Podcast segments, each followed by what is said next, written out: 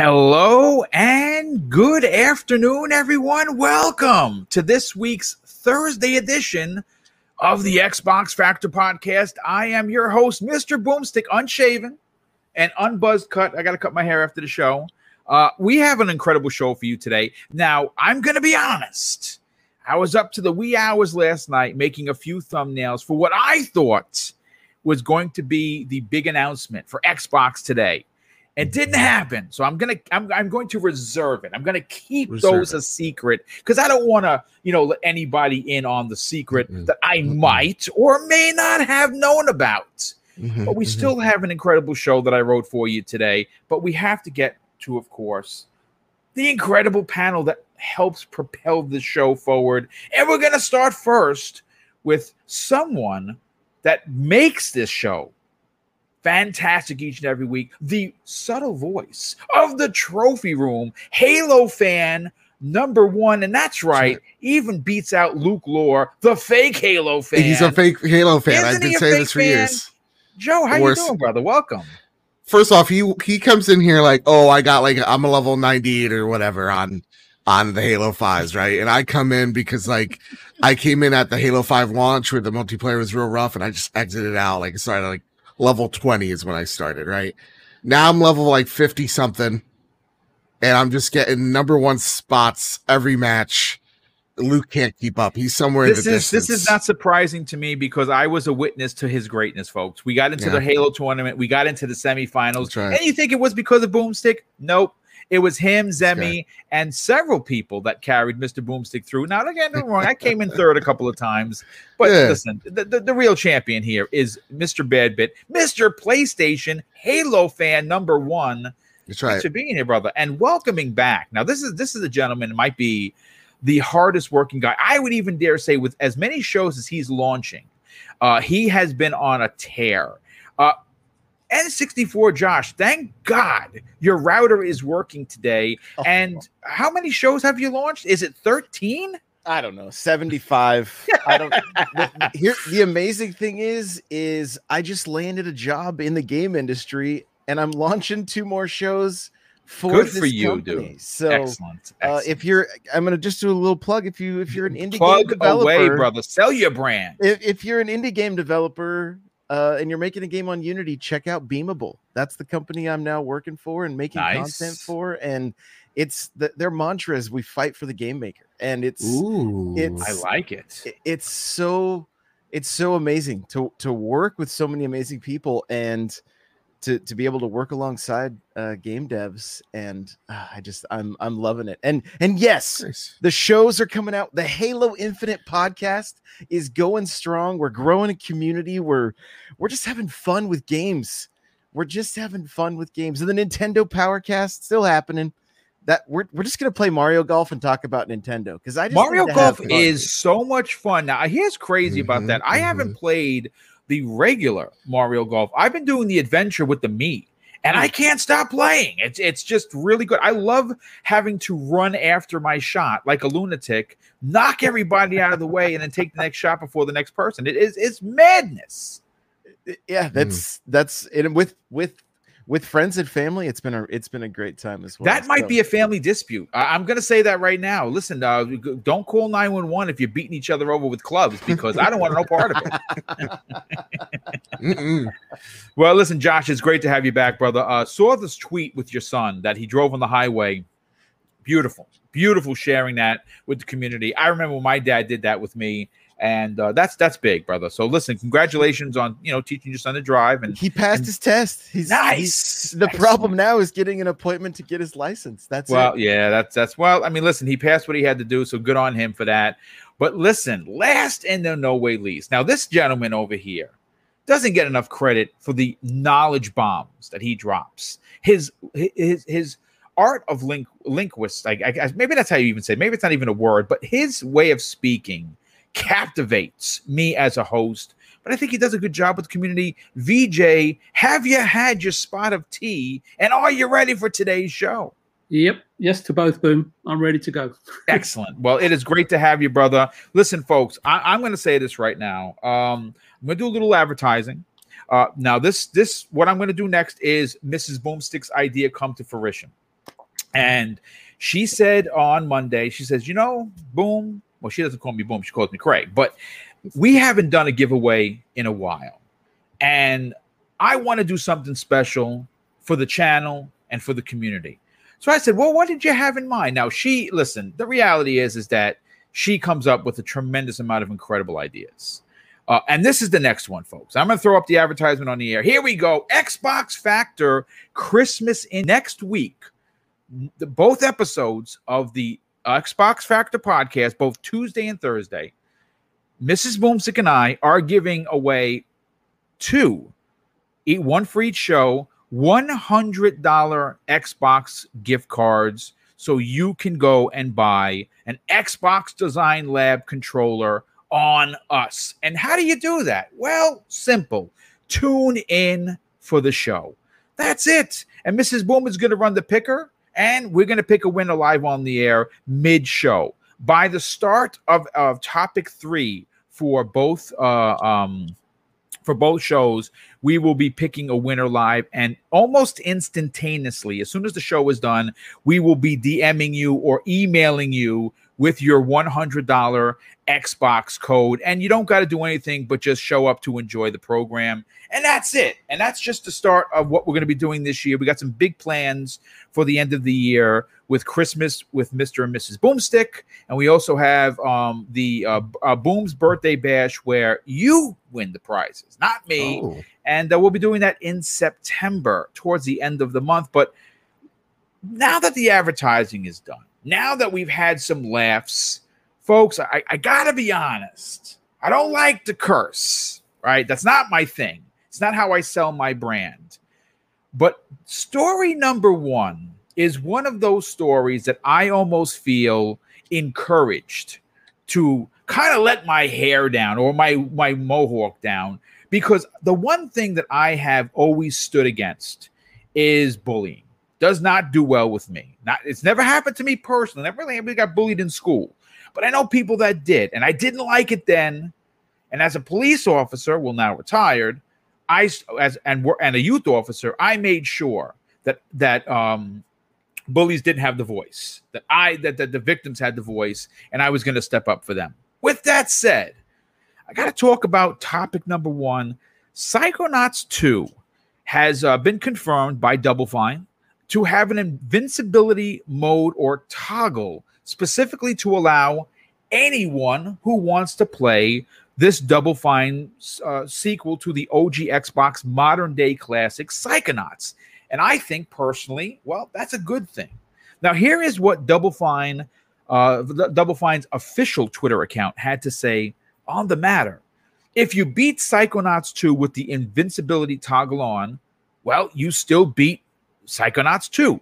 All people should be able to enjoy games, all ages, all possible needs. It's an ongoing and important process in our industry, right, and a challenge that we need to meet. At the end of the day, we want you to have fun, to laugh, to experience a story that affects you on whatever terms you want. Now, of course, like any newsworthy story on the interwebs, there are that subset of M Fs. Now, I'm not going to get crazy with my curses. I'm going to kind of reel it in because there might be some kids listening. So these M Fs, and you know what I'm talking about, came out in full force to obviously denounce the invincibility mode, allowing for options and any for any players of any skill level. Apparently, that's a bad thing. Now, there is a two-pronged reason mm. why I decided to talk about Double Fine's next title. Uh, and obviously, with the shows that I do, you're going to get conversations that may be a little off of the beaten path, because I think that a story like this, you're not going to – I'm not, and I'm not calling anybody out. Listen, I do my store, I do my my my shows the way – I would want to hear them from a fan's perspective. That's why they're always fun, because I think about you folks first. I was like, what would they want to hear? Now, we're going to get into some really cool stuff towards the end of the show, but this is worthy of a conversation because of what I'm about to say. Now, I happened to come across uh, a, a Twitter user. His name is C- uh, Cerebral Paul. Uh, now, if you don't know that name, uh, he is a part of Noof Nukem's show on Sunday morning, uh, Good Morning Xbox on Sunday mornings. And uh, he's a big part of that show. And yes, he embraces his disability. He has cerebral palsy. And that's that's that's a real thing, folks. Now, for those following along with the discussion in regards to the invincibility toggle that Double Fine recently added, you, you know, he did. And uh, you know what? Let, let me just read his, his tweet directly. For those following along with my discussion in regards to the invincibility toggle that Double Fine has added, you will note that I am getting all of the nastiness, but I never once said I was going to use the toggle. I will do what I can without it, but it's there when needed. Now, mm. now here's the thing, folks. I'm going to pull up my tweets. I'm going to go, just give me a second to find it, because what I wrote was pretty nasty and I think well-deserved. Not, of course, to him, but to the assholes that would give him a hard time. Here's what I wrote. You shouldn't have to offer an apology nor an excuse to anyone or for, to anybody for playing how you want. Anyone who gives you shit for playing on a lower difficulty for a handicap or pure preference can go F themselves in capitals. Uh, you can tell them Mister Boomstick said so, and I finished it off with, I got your six. Now, I'm ex-military. If you're military or, poli- or or former law enforcement, you understand that that simply means I got your back. Gotcha. Now, this is where I get real, folks. Now, if you are one of these M Fs who thought it was their right to tell another gamer with a disability, no less, how to play a game, I'm going to tell you live on the air, you can go F yourself right mm-hmm. now. Uh, the mm-hmm. last time I checked, gaming was supposed to be hashtag fun, uh, and a fun experience, and one that differs for each gamer. Now, Joe, I want to go to you first on this, because you yeah. had a lot to say in the green room, and I'm interested to get your opinion on this. Again, folks, not the biggest story, but a real story that yeah. needs discussion. What are yeah. your thoughts on this? And honestly, I think these are the, the discussions we ought to have, right? I as agree. as yeah. as a community, these are the conversations to help us grow as a community, right? So, um, first and foremost, I, I saw people like, you ain't a real gamer if you beat it on easy, like whatever. Like, first off, shut up. Shut shut up. shut, shut, don't don't take games that seriously. The stupidity of that comment alone don't, deserves don't take, a backslap. Yeah. You're not a real gamer. If I watched a movie at one fifth or, or, or one point five speed, it doesn't make me a better movie watcher. Shut, shut up. Uh, so that said, you know, I, if, if a game has an easy mode or just any mode, if if they give you a difficulty scale, explore that scale. Right. That's the, the developers put that in the game, so it's it's yours to to use appropriately.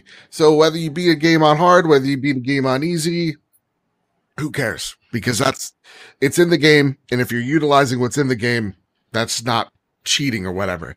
And in the age of which, like, we all miss our cheat codes, it's really weird that people are so upset about invincibility toggles or anything like that, because to me that's just like the evolution of it. I hope you know? there's an achievement for it so I can toggle it and then untoggle yeah. it.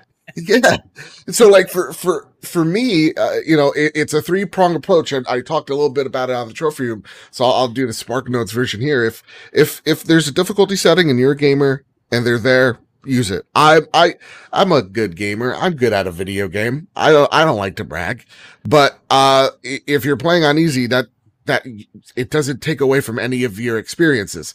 That said, if you're a developer and you're putting an easy mode in your game, or you don't want to put an easy mode in your game, or if you have accessibility options or not, because that takes dev time and a lot of money to do. Yes. Then that is your choice. And, and, people have to respect that choice, right? So when people say From Software doesn't have them, blah, blah, blah, get over yourself, journo difficulty bullcrap. It's like, well, no, that's From's decision, and they right. have every yes. right to make that decision. Right. Um, it's not proving your point because you have other games out there. Um, let's just say, I don't know, Spider-Man, for example, where you could toggle all sorts of things on or off. You yes. can make that game pretty darn challenging for yourself or not. Same with like a gr- great example for, for uh, Souls-esque uh, you know, comparison is like a game like uh, Jedi Fallen Order, where I beat that game on super hard mode mode yes. because um, and that, that's because you enjoy those yeah. types of very difficult gaming because you're a Souls fan.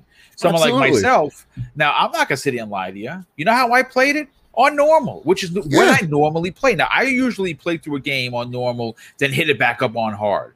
For Call exactly. of Duty, I play on hardened from start, and yep. I go right to the hardest difficulty afterwards because, you know, yeah. I, that that's just what I do. I, I want the achievements. But it, that that's not for everybody. It's not for everybody. And honestly, those those those, you know, invincibility toggles are there for for people with disabilities, yes. for people that have things like cerebral palsy. My sister-in-law has a neurological disability, so it hurts when she moves certain certain ways uh, with her wrists, especially. So, like, it's it's not made for you. So who who who cares? Honestly, who cares? It, it, this shit don't concern you. Yeah, you you'll probably you, you wouldn't have known if it if it wasn't told to you. At the same exact time, there's the third branching path.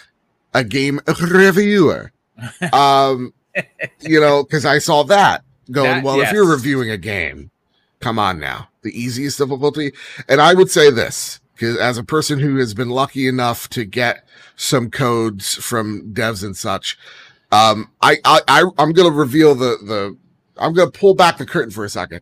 Sometimes you get a, a, a game a week and a half early. Sometimes yes. you get a game on the day of. Sometimes you get it a day late. Um, it, it's, it is a, a challenging thing to say, you know what? I need to beat this game. I need to understand its mechanics. I need to write, uh, write a, you know, thousand plus essay on it. I need to find the captures that for this game that are interesting. I need to edit this shit together. I need to make the V O. That's a whole lot of stuff to do. It is work. Uh, I don't care what anybody else has to say. So that said, if you have a review out there, me personally, beat that shit on normal, because at the at the lower right hand of that screen, it says, for most of the time, this is how the developers optimized this game for. Sometimes you're playing a game on a hard mode, and it feels like your lightsaber's a Nerf gun, right? It just doesn't. It's it doesn't feel great. Sometimes you're playing on an easy mode, and it's actually too easy. Right. So, you know, the balance is meant for that default setting, which is what most people are going to play, which is medium. So I'd recommend, if you're a reviewer, and I know I do it, beat it on normal. At the same exact time, I'm not good at puzzles, really shitty at puzzles, Boom. So like there are times where a game I get early.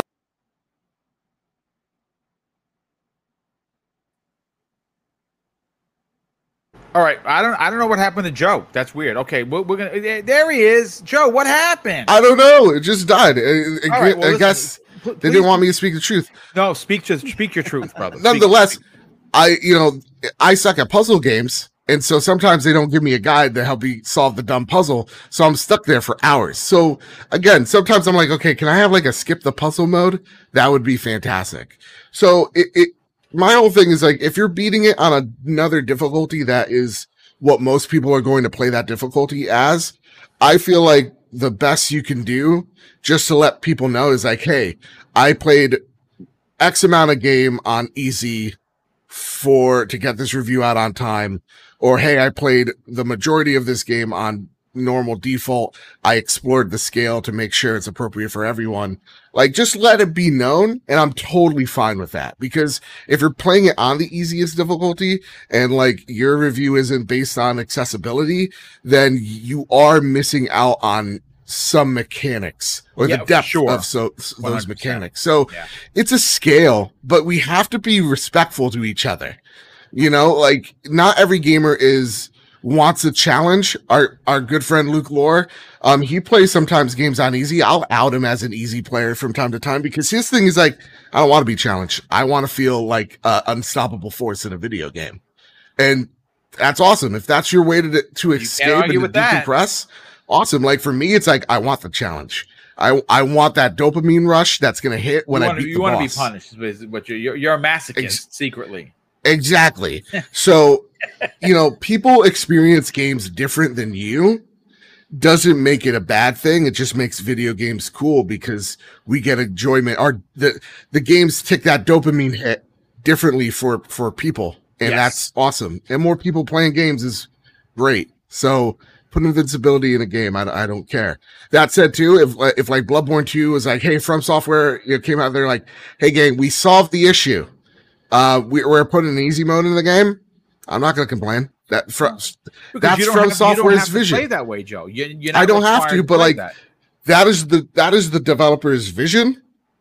I need to respect that vision. Just like how right now they're just like, no, there's the game. And first off, no From Software is gonna have a difficulty scale, but but like if, if that is the director's vision, that is the director's vision. Respect right. it. Or if that's what the budget allots, that's what the budget allots.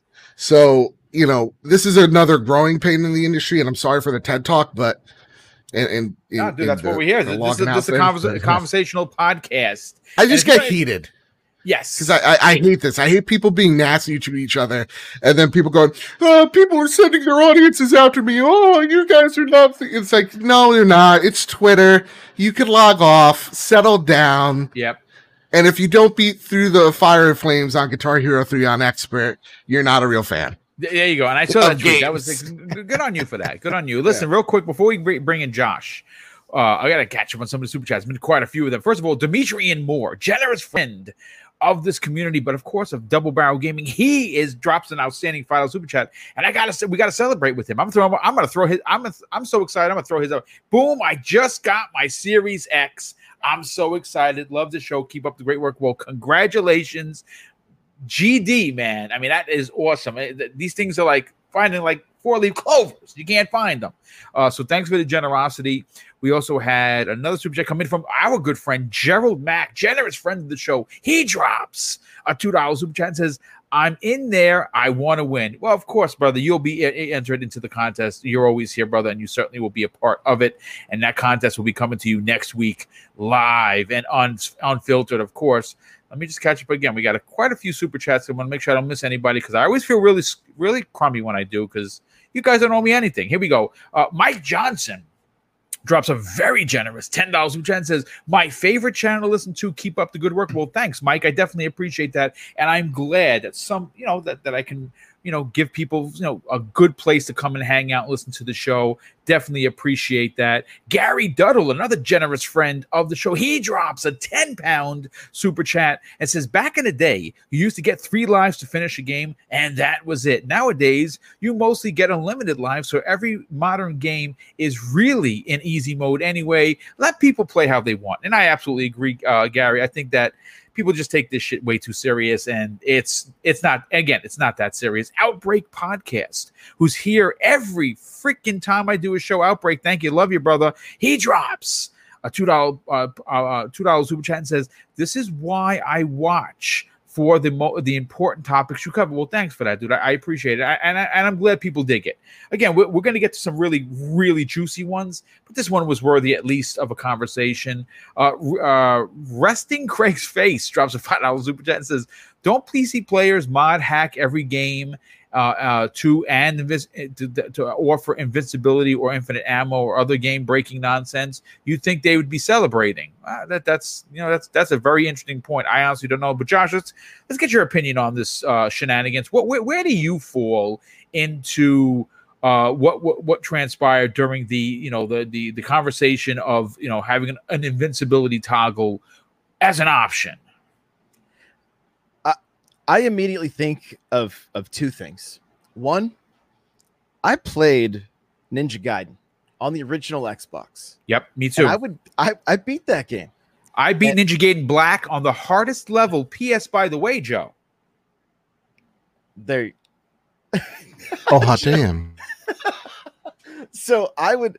So this was before Black, right? This was the this was the O G, and it didn't. Ha- I mean, it was. It was like you you get good or you go to bed crying.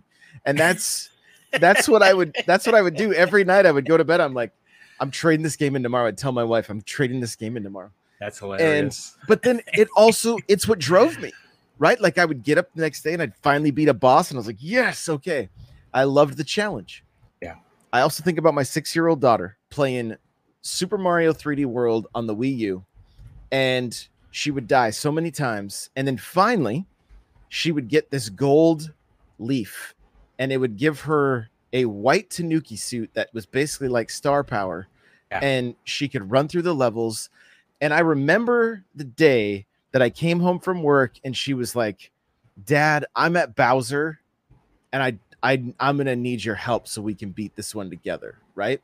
And it was the first game she played all the way through, and she would have gotten frustrated and stopped if that hadn't had that ability for her.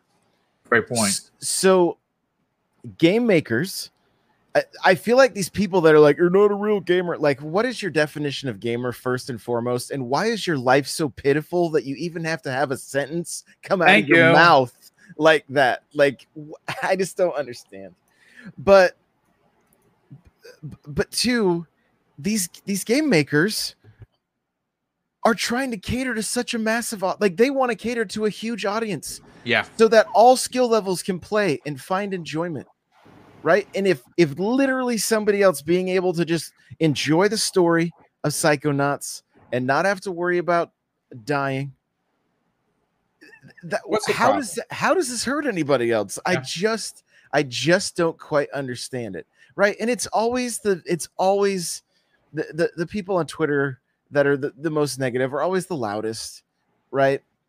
And and it's just it it makes zero sense to me. The more people that can enjoy something, that can that can find an escape and and play these games the way they want to play them, good.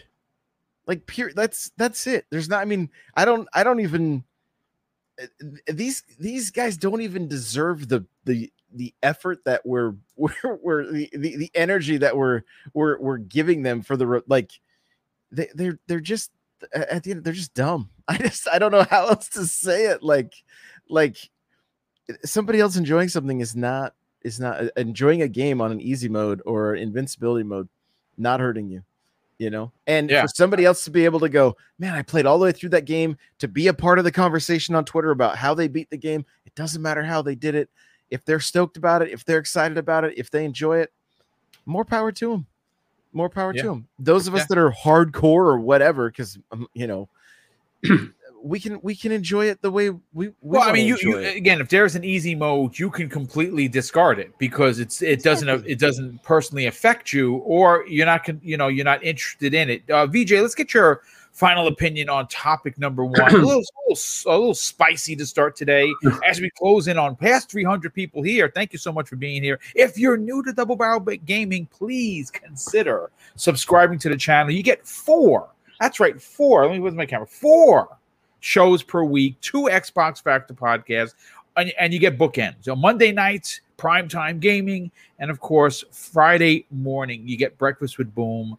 Uh, well, V J, what what are your thoughts on the shenanigans that has ta- has, has has taken over social media in the last forty-eight hours? Um, just a, a full disclosure, Boom. I'm I'm on a weekly uh, Wednesday panel with Paul on uh, stuff. Oh, oh, very good. So you have even more of a personal uh, note to this uh, conversation. Excellent. Yeah. So, look, I, I can see. You you know my kind of feelings on this. I can see when I see stuff like this, I can see sort of entitlement, uh, ignorance, stupidity, and arrogance. Right, is visibly rife on Twitter, and it's a and it's a creeping shadow of sorts. Right, that's sort of ever growing in society and, and the human psyche day by day. Um, you know, we see the emergence of it, and perhaps it's always been there behind closed doors. You know, until the emergence of uh, technology, which has obviously given birth to you know expression. Uh, or covert expression, should I say, via digital social outlets, and all whilst you know many can remain anonymous um, to some degree. Um, I, I think I'm like uh, I have to agree with Josh. I, I don't like to pay attention to the goblet goblins on Twitter or afford them sort of afford these mindless comments airtime, especially on uh, an important show like yours, Boom. Um, they shouldn't interest us or, or affect us, which which is not easy. And I, and I understand that when you see something um, which challenges your perspective and it doesn't make any sense whatsoever, you feel you feel a movement right within you to to respond. Yeah. And what I realize is that, you know, ninety-nine percent of the comments on Twitter, um, and um, it's not a fact, obviously, but on Twitter pretty much impoverish us, impoverish us, I should say, by by trying trying to bring us down to their level, or uh, of um, how can I put it, of their sort of uh, of the opposite, you know, in terms of their mindless ineptitude, um, which is, you know, always on display. Uh, what what I will say is that those who would sort of maintain a status quo and are up. up in the up in arms or whatever it is, um, as if, you know, as if they're game designers or, or whatnot, you know, and um, and you know, they want to sort of um, you know, sort of uh, pur- purview or, or dictate, you know, the decisions that some of these developers invest in, or and uh, and the way that they make games, and especially this different approach, you know, from um, in terms of Psychonauts two to include everyone, I, I think is, is is more than welcome. And but as I say, you know, the people on Twitter, you know, they they would think, you know, you're breaking a commandment or performing a cardinal sin, the way that people go on. But thankfully, you know, these individuals, which I'm sure is a minority, they hold sort of no governing rank or sort of tyrannical status, nor do they possess any power or logical grounds, I should add, to demand, di- direct or dictate or regulate, you know, uh, what and how games are created, let alone accessibility options. If I don't know if there's an appropriate place to say it, but it's just thoughts that are popping in my head. If these sorts of human beings were in charge of us all, we'd still have segregation in play, right? The people of color would still be sitting on the back of buses. You know, that's a great, that's a, uh, dude, that's a fantastic you know, point, dude. Yeah, I think you're onto something. Yeah, uh, fifty-three or fifty-five, Louisiana, I forget the year. Uh, my memory's not what it used to be. But in regards to accessibility, I, I believe there are several games I truly wanted to experience for their artistry, setting, game design, lore, and or storytelling, or whatever, you know, floats your boat in terms of when you play a game, or and how it engages your imagination. But simply, um, they were too difficult for me to enjoy. And Sekiro is probably one of the ones, and, and Neo comes to mind as well. But but all due respect to From Software, uh, you know, a slightly more lenient or forgiving version of its game, because I remember there was a whole debate about that, right? Yeah, it was. Yeah, and and it would be welcomed by many. But however, uh, to Mister Bad Bit's uh, point, I think that the design integrity of the game and the meticulous meticulous way, I think I was watching uh, the way that they keyframe animations of enemies, you know, for, for an extensive period of time, all the way up until the time the game was released, and the, the direction and the timing of that. Um, in order to sort of convey, I don't know, is it what an opportune moment for, for the protagonist to strike or the player to strike might make that game impossible to make, right? Or make it more lenient. I, I'm I'm not sure. I haven't played it enough, because to Josh's point, I did go in the next day and trade it in. So, so uh, you know, but uh, you know, but I'm sure, you know, as I'm, what I'm trying to say is there's that I'm not having a go at From Software. I'm saying, Shen, there there are reasons as to why, based on game design, why why it's being developed like that. It's not every game can be made accessible for everybody. But let's be honest, there's a hell of a lot of games out there. But at the end of the day, you know, we, we've talked about video gaming, you know, regardless of, of the format, type or style of game that anyone prefers to play, and, and how the most important thing is how enga- a game engages, you know, one's imagination. And I guess the question should be, why should some imag- imaginations uh, be told to go without, right, uh, said experience? But what if some of these potential people that are accessing games that can't play them on high difficulty levels are potentially even great creators of tomorrow, ready to be inspired, but won't be, because yep. they've been, you know, marginalized in some due respect. So some may say, you know, steady on, old chap, you're taking this video game related topic a bit too seriously, aren't you? I, I don't think so. And, I, and that's why I like this sh- particular show, because we always come up with these amazing topics that get you thinking. And as I say, I don't think so. And I believe it's such a far-reaching topic that touches on so many sort of social, community, and sort of behavior-led aspects of what's going wrong with a, a much more reactionary society than the one I grew up in, you know, decades ago. And the world's, in some ways, is regressing, and the poorer for it. I, I take issue with people who prefer to say, pull the ladder up, Jack, and sod the rest. It's it's immoral, unethical, delinquent, and, and short-sighted. I'm not saying in every case, but majority of the times it is. The this accessibility and difficulty uh, adjustment topic reminds me of a quote that I was thinking about when the um, when the issue surrounding Sekiro was launched, right? It says, first something is, I'm paraphrasing it, so please forgive me, first something different is ridiculed, subsequently it's sort of violently opposed, finally it's accepted as being self-evident. and and in this case, it's the philanthropy of inclusivity, right? W- why... Some haven't managed to b- bypass or forget, forego, I should say, the, the, the first two gates I've just mentioned automatically in regards to this topic is beyond me. But um, anyway, Boom, I'm going to stop there, Boom, before I carry on.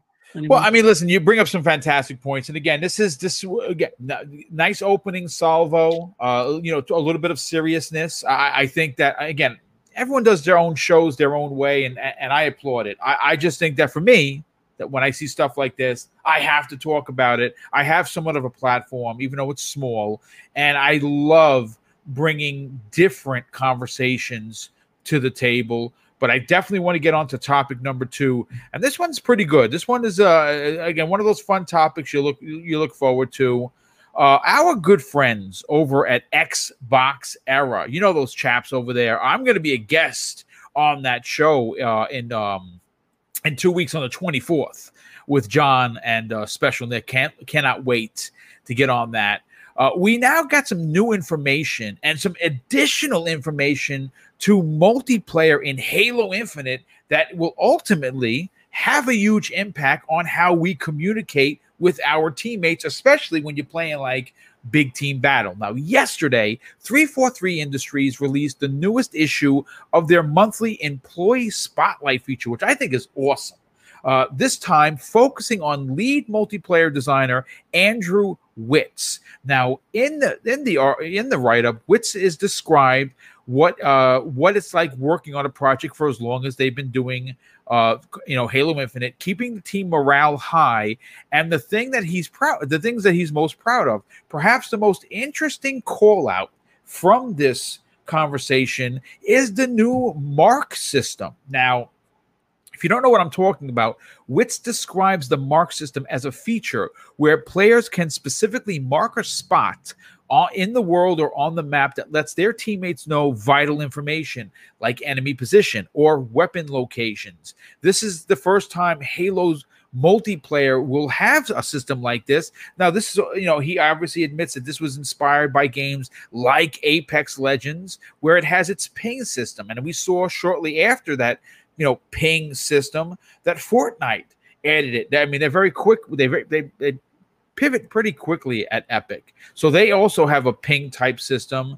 Uh, and I'm going to be honest with you, personally, I liked it. I thought it was pretty cool that if you, you know, let's say for instance, someone wasn't using a, uh, a mic, which you probably should use when you're playing multiplayer, especially on a team. But let's say for instance you didn't have it or yours died or whatever. You if you if you play with a crew, you know that when they throw a ping down, that's where you got to go, or that's where you got to avoid, whatever. But I think it's going to be fantastic for Halo Infinite uh, for multiple reasons, to be honest with you. Uh, I like the fact that three forty-three Industries is hip to what gamers are using in current multiplayer titles, more so the ability to adapt while still keeping Halo as close to the ground as possible is certainly reassuring for me as a diehard fan. Now, for example, Xbox Era received confirmation that Halo's multiplayer or multi- Halo Infinite's multiplayer is drawing even more inspiration from previous Halo titles that uh, that were thought uh, to be, you know, big, kind of like Halo Champion uh, C E or even Halo three. Joe, what are your thoughts on that? Yeah, man. So this is really awesome. Uh, first, I th- I'm pretty sure we're getting an announcement soon. It has to be soon. Yeah. I, I, are you part of the program of the? Uh, I signed the, up yesterday. I, I signed, signed up. up I signed up about a week ago, and I'm like, man, yeah. I hope I get in because I really they keep want advertising to. it. Yeah, they, they do. Yeah. yeah, dude, I I I I just love I just love how they keep talking to us. Um, I love how they keep sharing with the us. Transparency is incredibly important, Joe. Yep, yep, and I I I, re- I really dig it. Um, of course, you all know I'm rooting for this game. This is still my most anticipated game this year. And, uh, yeah, I love how they're doing these community or, or these employee spotlights and, and just still getting to tease a little bit of this game. I'm, I'm super pumped. This, this has me really excited. Um, again, it, man, Halo, like, just give me the beta. Just let me in, and I may not see light again, because it's it's gonna be, it's gonna consume me, man. But I love how they're listening, and and obviously they've had to, you know, look at games like yeah, like yeah. like how ping systems work in like a Fortnite or a, you know, Apex Legends, and adapting that to to to Halo. It's it's awesome, and I, I want to see them not just adapt to things, but I want to see Halo change things. Innovate. In you, of, use, exactly. use what's in front of them and Evolve. make it their Evolve own. Evolve the combat, yes. if I may. Yes, yes, I know, yes. Crazy, crazy thought. Uh, but yeah, so to me, I, I'm getting ready, man. I've been playing a ton of Halo five, just an absolute uh, ungodly amount. Uh, that's like my game right now, to be honest. So um, I'm ready, man. This is this is cool. I now let me see Infinite. I just, I just wanted to launch at the best time for this game. Yeah, yeah. no, I, I absolutely agree, and and, and like I said, I, I think here what I think is incredibly important to the conversation is that three forty-three is being as candid as I think we can say they've ever been. I yeah. think it's, I think it's incredibly important to to stress that, because obviously, this is a team that has an incredibly difficult job in delivering a great Halo. And I don't, yep. I, and listen, I know they're going to do it. Like, I know some people are like, ah, Boom, what do you know about it? Whatever, they they haven't yet. If that's what you think, then that's what you think. I'm not going to argue with you. I loved Halo four. And I'm telling you right now, when that game came out, it was a looker, man. I mean, it yeah. had a great single-player campaign, which I literally enjoyed. Now, Garrett, I'll be honest with you. I wasn't a big fan about the bad guys. Like, I, I, I mm-hmm. like classic Halo stuff. Uh, the the Prometheans, they just didn't do it for me. I'm a, they really didn't, and they were wor- they were even worse in five, because you fought the same boss a gazillion times, which was annoying as hell. um, yeah.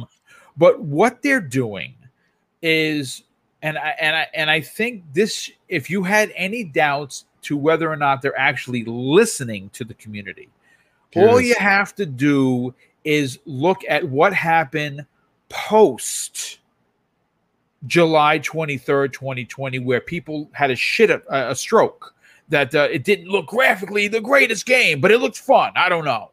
I thought it looked fantastic. I, I would, I would have taken that Halo, no problem, but I'm glad they delayed it, right? To be honest, I'm glad yes. that they did. And past that reveal, what have we been privy to? We've been privy to update after update after update, and and and and and, and deep dives into multiplayer. I mean, who who hasn't watched that multiplayer uh, you know video a half a dozen times? I've watched it over a dozen times, because I am an old school Halo fan, and that looked very old school slash Halo three to me. So I'm yeah. all in. Uh, Josh, you have a Halo channel, so of course you're going to attack this from the best way possible. What, what does these, you know, the, the, the almost community spotlight-esque type of situation where they, they, they spotlight a developer and within three forty-three, which I think is dope, but the ping system, uh, you know, listening to or looking at what works in other very popular shooters, trying to make it their own thing. What are your thoughts on that? You know, we I've been playing with the uh, Halo Infinite podcast crew quite a bit, and almost every time we play, I hear one of them say, I wish I could ping, right? I wish I could just ping, you know, because this is this is what you hear all the time in Halo. Two on my X, one shot. Yeah. You know, like abs- they're absolute one yeah. shot on my X. One know. guy behind me at the behind the I'm dead. blue, blue corner. They're on blue corner, right? Mm-hmm. Like, like it.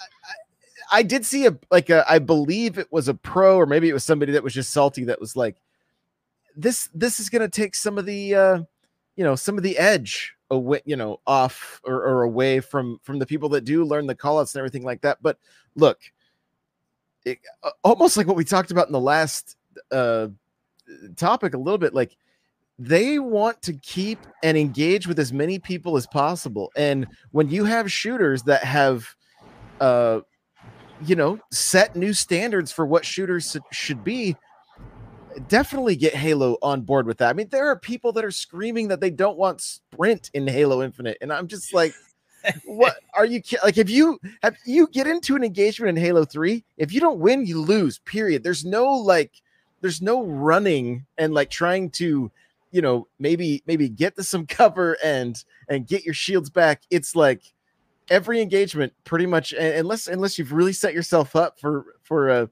a, a spot with cover. That's just the way those old school games were. I understand people.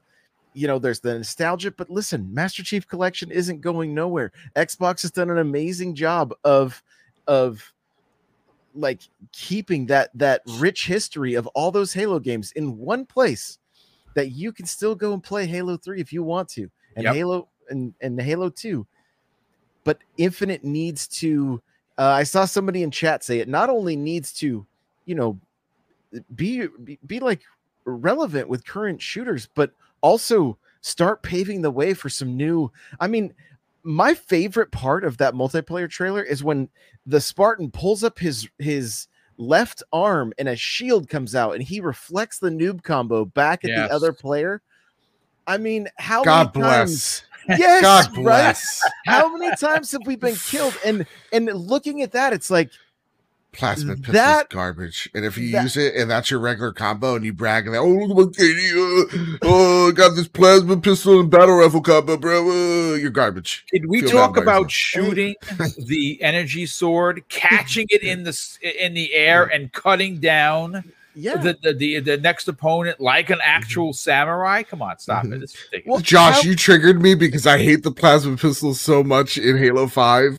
Especially in Warzone, where it has the vortex and oh, it sucks yeah. you in, and I'm like, I hate this thing. I'm in a plane and they shoot me down. How do they do this? Right. I hate it. Sorry, I'm triggered now. I got. I'm sorry. I'll, I'll I'll make sure I put plasma pistol in the trigger warning. It's a, it's uh, it's the easy mode of Halo, and I don't like it. So where did that where did that plasma pi- pistol touch you? Show me on the doll. Everywhere. It doesn't miss. It, it tracks, you know. So it like it's those kind of things that like you see that very thing where it's like I, I hate being on the receiving end of that. It's not a the the the noob combo is not something that I'm going to go for on the regular, and it's going to make people think twice about it. And that kind of like for us old school Halo players, this is it, it's that kind of detail and that kind of uh, of design that you know those are those are fans of the series, that they they they want to evolve it, they want to get yeah, it to the don't. next stage, and and so that just that little thing gets me very excited for what the future holds, what what kind of things we're going to see from Halo, and of course it's going to have ping. I mean yeah. that I don't see anything. And wrong I think that's just that. the start of it. I, I I think that we're going to be. I, I, you know what? I'm going to be honest with you. You know what they're doing to keep the interest going in Halo to the end of the year, I think, is brilliant. You know, they're not oversaturating the market with Halo information information that you're going to forget about. They're drip feeding it. And I know some people are like, well, I kind of want it all and I want it now. And, and, and I hear you, but it's nice to know that every time, you know, you you know, there starts to be a little bit of a lull in H- Xbox news, you get a nice little nugget like this. And again, this is a, this is a particular topic that, you know, I, I found, I got, I got the, uh, the info from uh, Xbox Era. And I was like, you know what? That that actually sounds like a cool topic. Again, you're not, you may not hear about this on every show, but you're definitely going to hear it here. And I'm, I'm looking forward to hearing more, especially when they start shouting out the the people behind the scenes. See, that's that's the one thing that we they they do great. Now we all know the heads of these studios, right? We all know like the producers and and and and and the fa- and the, you know the the face of of X, Y, and Z uh, game. But it's really nice to get, uh, uh, you know, some information on who else is helping us, you know, bring the next Halo or whatever. I, I absolutely love this. Real quick, uh, before I get to V J, one thing I got to thank a couple of people. Got quite a few super chats. Thanaros, generous friend of the show, he drops a five dollars super chat and says, I was just watching a playthrough, uh, uh, on a streamer play through a game on easy mode. Yeah, I mean, some people dig it. If you know, I don't think anything's wrong with it. Kirby Louise, generous friend of the show, he drops a five dollars super chat and says, the Cape Feather is still a better power-up than the invincibility leaf in Mario. And if you think otherwise, you are wrong. With the with a, with a, a tongue sticking out emoji. I mean, listen, how could you argue with that? Dan Lazaro, generous friend of the show, he drops a five dollar super chat, says, Colin is of another one of these PlayStation guys with uh with a-hole takes on Twitter. They uh if they always if they're always insulting everyone and usually have anime profile pics. You know what, dude? I honestly don't. I if they do, you know what? That's news to me. I am gonna say this: he must have got a lot of shit for what he said, and he reiterated what he should have said. And I think that his comments on the easy mode wasn't really aimed upon the players, you know, the gamers of said platform. I think what he was referring to, and I think, again, you, you got read read his verbatim uh, on it. He said something to the effect, I should have said this. And he was talking about game reviewers, meaning that their opinion would be considered worthless if mm. they played a game on easy, because that's not what the the the, the uh, developer slash producer of game intended the average person to play the game at. They're no, it's, it's supposed to be played at normal. That's what they. If you, you know, that's what they, that's again. Whether that's an excuse for him or not, I'm not making one. I'm saying just what he yeah. said. Yeah, he um, walked. He walked back that as as much as I hate it uh, to do so. He did walk back a bit.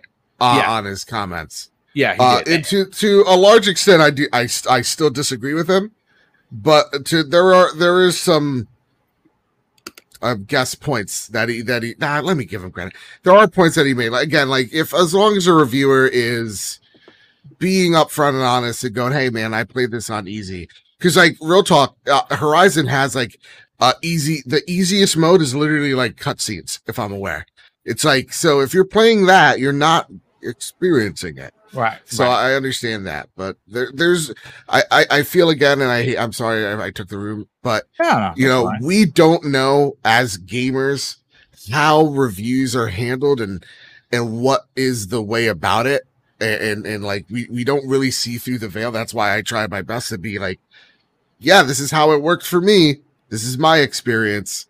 Uh, being upfront and open about that, so you guys have an idea of what what it looks like, how how the sausage is made. So yeah, yeah. And, and, and, and anime, anime pictures gave me a good laugh. So God bless you, whoever put that in.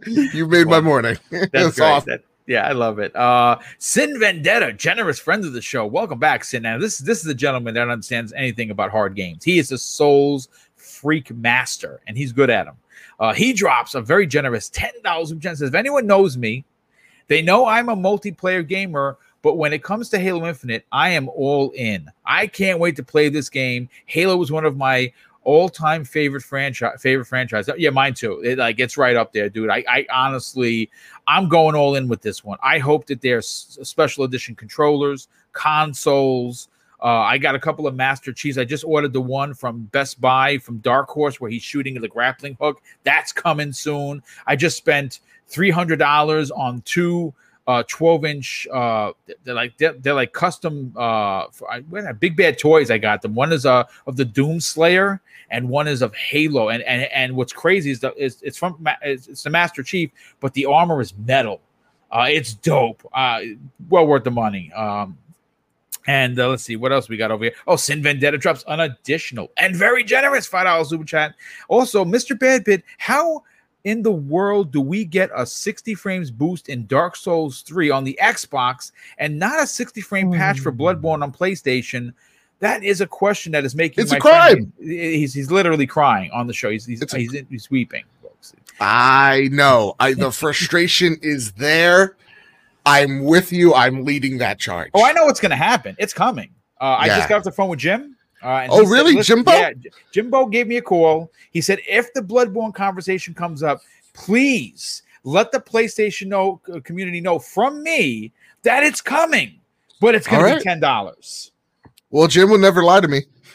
So there you go. It's going to cost ten bucks to get the, ten, the sixty F P S on PlayStation five, which is awful, but you know, Jim didn't really yeah. call. He doesn't know who I am. But anyway, he, P J, let's get your opinion on this. You know, um, from your perspective of both a fan and uh, being a part of the industry in, in multiple forms in your career, sure. How do you feel about the way uh, uh, three forty-three has been handling the information uh, of, uh, uh, you know, for fans who are looking forward to Halo Infinite, specifically in the multiplayer uh, realm? Um, all I can say, Boom, uh, is what I've said before. There seems to be a fair amount of um, good public visibility and uh, communication from three forty-three. That's uh, that's gaining traction and, and building positive energy. And uh, I like to say that's the uh, Joseph Staten effect. Yes, uh, we, I agree. Because we, we saw, funny enough, you know, me, you, and I think Archimedes were, were talking about visibility and so on and so forth prior to the to the December um, huge sort of, um, how can I put it, uh, blog that was posted um, before the end of the year, right, in regards to Halo. And we said, look, long may this continue. So so I think they're doing a great job of that. And um, and I think uh, it's fantastic, right, as to what fans can expect, right, from the Halo Infinite uh, multiplayer segment of the game. And again, full disclosure, not that I don't enjoy multiplayer games sort of on occasion, but as you know, I don't engage with Halo multiplayer unless I join, you know, Mister Tushy's sort of community gaming nights, right, right. Every Friday and Saturday. So so I I can't give you any sort of um, real, you know, sort of fan opinion or gamer's opinion, uh, um, especially when, you know, I, I feel like a complete novice when I'm reading all the comments in the chat, right, regarding uh, Halo. I'm I'm definitely being educated here, right? And people talking right down to the to the core mechanics of the game and having a discussion over that. So yeah, I, I feel like I'm in kindergarten almost. Um, just, um, but you know, so as I said, I can't give you a real topic, but I just I just hope it's great, right, for everyone looking forward to it, because everybody is looking forward to it, yeah. Especially since it's anniversary since, uh, anniversary uh, anniversary year. So nonetheless.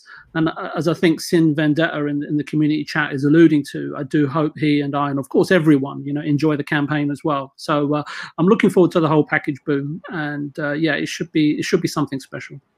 Yep. Breaking I, news. Yes, sir. That seems pretty darn cool. Introducing the Steam Deck, launching this December. It's the Switch we've always wanted. This is a Steam machine that is a portable P C. Uh, oh, ooh, really? Someone, there's a jet engine somewhere in the back. Yeah, yeah. Sorry about yeah. that. That was, uh, that was it's a gave me a heart attack. Yeah, yeah. It's pretty much a P C Switch. This thing looks dope, y'all. Can this you pre-order out- it is what I want to know. Uh, I want to. It retails. It's going to retail for three ninety-nine. There are you know what, though? Orders going that live. Is, I mean, right, what you're talking about right there is the perfect answer to how you should play. You know, the the equivalent of, of Xbox Online, you know, through uh, X, the xCloud or, or what do they call it? They call it uh, it's a weird weird name now. It's not it's yeah. not xCloud anymore. It's it's Xbox Cloud Gaming. That's what it is, and that's what I would do. That I will buy that just oh, yeah. for that. Uh, that that that's what I w- definitely want to do. So thank you for that. Yeah, real quick, uh, you're gonna appreciate this, uh, Joe. Uh, Pop Nop. Uh, two, not one, but two says, this is Jim's new name. Jim, give me the money, Ryan. I love right. it. I love it. Listen, respect. He, that's right. That's right. Res- respect uh, the, the the pound, because that's where he's he's from. You know, he's from uh, Europe, so he appreciates uh, pound, and it's more money for him. So uh, good, good on him. What can I say? Listen, let's get let's get to topic number three, folks. And uh, you know, this this comes to us the way of the uh, digital newspaper known as The Guardian, who did an interview with Phil Spencer. And you know what's funny? Joe and I were talking, because mm. we talk on a regular basis outside of the podcast. We actually call each other. He's like my little brother, so of course I want to make sure he's okay. We thought it has been very suspicious Mm. that uh, that Phil Spencer's been making the rounds. It's, it's almost too he's he's he's talking too much. Almost yeah. like he's ready to strut his stuff. Now, I don't know if something big is going to happen. I've heard rumors that we could get something big, but I don't know. But anyway, getting back to this candid interview, which is pretty much Phil in a nutshell, uh, where where it was it was you know, there was a lot of things discussed. And I, I actually added it to the show notes already. So if you want to read the interview with the for, uh, at The Guardian, uh, you can go right ahead. But it's this specific information that we're going to talk about that had me very, very excited. And it's where the next studio acquisition may come from outside of where they typically find new st- new studios to add to Xbox Game Studios. Now, both Splint, uh, Spencer and Matt Booty um, were also very clear that if a video game uh, that, that video games are going to expand their audience into new demographics and territories, they will need to tell new stories, and that will require new types of studios in new places. Now, does this mean Microsoft might purchase a studio in India, Africa, or even South America? Well, here's what Phil Spencer had to say about that. It would actually surprise me if that doesn't happen, says Spencer. Just knowing the talent that's available and the tools such as game engines, Unity, and Unreal that are so much more accessible, I would be surprised if in the next three to five years you don't see uh, see numerous studios in these places that aren't traditionally hubs for video game development. And here's what Matt Booty had to say on the matter. There should be a there sh- there should be a several hundred person studio in one of these territories, he says. And not for outsourcing or support, but a team building whatever the version of the best the best looking blockbuster game may be for that market. That is very much our vision.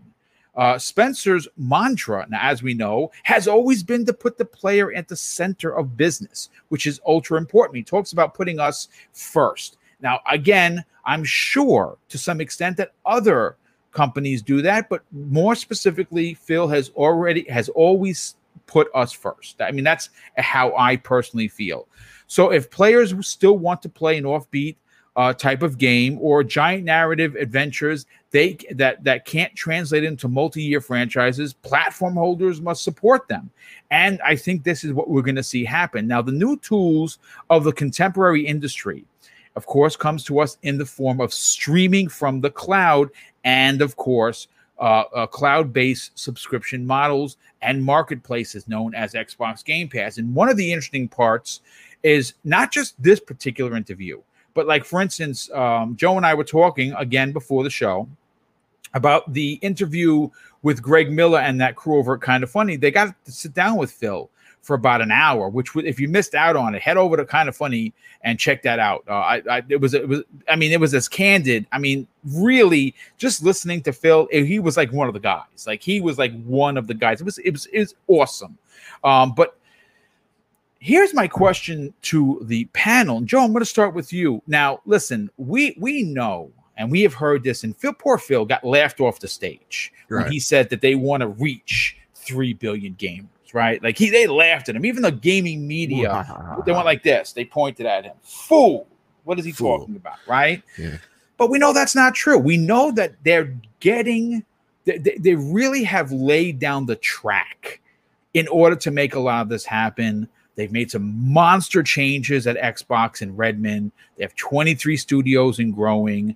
Uh, cloud gaming has become a thing. The Azure servers are powering. Uh, you know, uh, you know, uh, th- th- you know, X Cloud. We know yeah. that the, the the server blades were just transferred over to the Series X. Uh, I mean, they're doing all these different things. We know that they've looked in other regions before. You know, th- they're going to get a Japan studio. That's almost guaranteed. You know, they're, mm. they're looking uh, potentially, you know, maybe even Germany, which, of course, is where Crytek is. And that's a big conversation yeah. that we're going to have tomorrow on Breakfast with Boom. But to get a studio or two In, in countries or regions like Africa, South America, India, I think that opens up for incredible potential for other ways for stories to be told from different points of view. What what are your thoughts on this?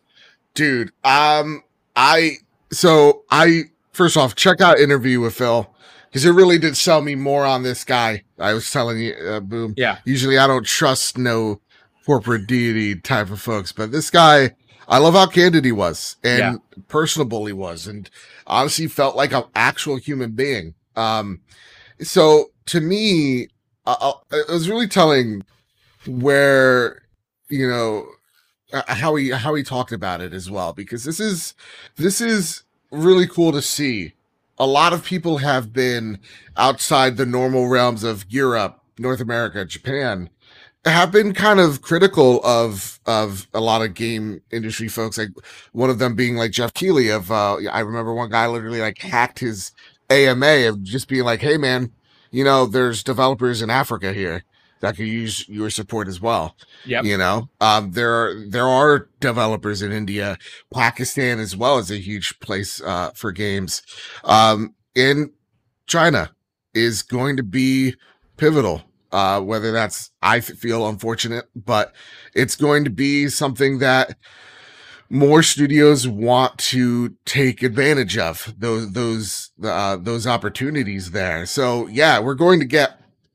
In, in the in the brands in, in the grand scheme, we're going to have more varied stories through different perspectives, through different areas, which is really cool. Like you get that Japanese influence in J R P Gs and and, and Japanese developed games. Well, like I don't know per se what um uh, uh, an uh, an Indian or a Pakistani or you know a South African developed game wants to look or feel and how their culture resonates with the games that they make. Um, that's a really interesting thing that I think of. Even like like Chinese like folklore, like we saw with the what was that the Tales of the Black something, I forget. It was is the Sun Wukong game that looked really awesome. It was like a God of War looking game. Um, like you know, that's really cool. So to me, this is actually in, in some ways more exciting than like a big acquisition because you're really telling people in that area, hey, this is how much y'all matter to us. You're part of this with us, and it's something that I always champion is. I'd rather see acquisitions of smaller teams. I'd rather see smaller teams that have great talent grow than just buying up these big billion, hundred million dollar deals. I want to see these corporations fund smaller and more ambitious studios. And I, I, I like that aspect of it. It we're going to, gaming's going to get incredibly more broad when it comes to the international, you know, audience, and that's that's awesome to have. Again, it's kind of just like movies as well. Like you have like your French films, your Italian films, um, you know, you have your your your American Hollywood, uh, you know, blockbusters. Um, India is huge for for Bollywood. Like this is this is cool to see us grow, and I think this this is something when thought about should have probably been done earlier, if I'm honest. Uh, because places like India are huge for video games. Yep, places absolutely. Like South Africa are huge for games. So, yeah, I love this. Yeah, me too. I, I think it's going to be big for the industry in a, in, in a huge way because obviously, I mean, listen, talent isn't funneled to one location of the world, right? Like, this is a big world, right? So there's talent all over the place. And I would love to see. Uh, and it's and you know what? Listen, Microsoft gets on the ground floor for a lot of things. And some things work and some things don't work. Perfect example is the Zune, for instance. Now, Missus Boom still has it. She got the boom box and everything. I freaking love the Zune. A lot of people didn't like the Zune, and it failed, and they didn't support it anymore. We still support it because we're old. But, I, you know, there's some things that they get into that hit. And xCloud, uh, uh, you know, the Netflix of gaming known as Xbox Game Pass. These are things that have hit. This is something I think is m- much more important than we think because it hasn't happened yet. Once it starts hitting, once you start seeing, hey, Team X uh, w- is, is stationed in Egypt and they made this amazing game, you're like, holy shit, this game is incredible. Where they're from? I never heard of the studio. And I'm looking forward to that. Josh, hearing that Matt Booty and uh, Phil Spencer are looking outside of the places that typically we find these studios, kind of like uh, Japan, uh, China, uh, that, that potentially Africa is is going to bring us some some new some new blood in, in development. What what are your thoughts on that? I love it. I I, I want to see that uh, that diversity. The because there's so much that's going to come along with it. We've we've started to see this a little bit with some indie games where like. different cultures get get uh, introduced, right? And we get we get some different like uh, folklore and and things like that. That that it, it, it's gonna it, it could change things up. And and and the flip side of it, to see the potential for you know, these smaller studios, these less known studios, to really accomplish their dream of yes. becoming full-time devs and and and putting their their creation out for for so many more people to see. I mean, I, I I'm behind it one hundred percent all the way. Yeah, I, I absolutely agree with you. I, I love I love the idea of creativity being extended to people outside of, again, where, where they normally find this types of talent, because talent exists on every uh, corner of the planet. It's just that some of these smaller teams need a they need they need an opportunity to be uh, g- uh, given a platform to uh, you know, support their dream. And, and the one thing that Microsoft does very well with that is the idea at Xbox, which is run by Chris Charla. And we've seen so many times before that a game that we've never heard of is somehow making its way to Xbox Game Pass, or even to the store for that matter. I, I love it. As a matter of fact, I, I would love to see Microsoft take this in a way where uh, they, they would create not so much a a Summer of Arcade type of situation, but maybe, you know, a worldwide studios type of a way of showcasing these developers with yes. Title X. You know, like this month we are, you know, go, we're going into the far reaches of, you know, South Africa, when we, this team, you know, made this game and they put them up on the store. And you know what I'm saying? It's, it's, it's those kinds of opportunities that you really, you don't really see a lot of the big, you, you don't see E A doing it. You don't see Activision doing it. You don't see two K doing it. You, you certainly see it with Sony to some extent. Nintendo's pretty good with their indies, but Microsoft seems to be the one, the outlier, at least in my opinion, that goes out of their way for these small developers. And I hope that they do some sort of a, you know, you know, outside of America spotlight kind of a deal. Uh, you know, and hopefully, uh, hopefully they can start. They can be the uh, the front runners in this. I agree. Yes, that Sony one hundred percent. And Nintendo and E A and these other companies will take notice. And I, I before we just throw E A completely under the bus, I mean, look at Unraveled. Right? That's a, you know, that's a great point. Yeah, you're you're one hundred percent right with that. Unraveled was an amazing game, and the second one's even better because you play co-op. Exactly. Yeah. Yeah. yeah. No, no, that, that's a great that's a great point, V J. Let's get your opinion on this, sure. brother, because obviously you're a world traveler. Uh, you, you've you've been to different places. Uh, we know that uh, selling a video game is hard, making a video game is hard, but having a place like Microsoft come, come right out and say where well, they could have talked about anything, uh, our first party studios or you know Game Pass, whatever. They said no, no, we, we, you know, again, can't, Phil being as candid as possible, we have this idea to celebrate other countries. What what what, what are your thoughts on that? Um, I kind of have to be consist, consistent at the risk of uh, embarrassing myself publicly, but I'm actually growing quite fond of it, Boom. So that's okay. Um, I, look, I, I believe I said it last year in the midst of discussion in terms of uh, which Western or Japanese developer or publisher uh, Microsoft may acquire. Uh, and I think it was in lieu of um, the Warner Brothers uh, deal, uh, which was no longer on the table.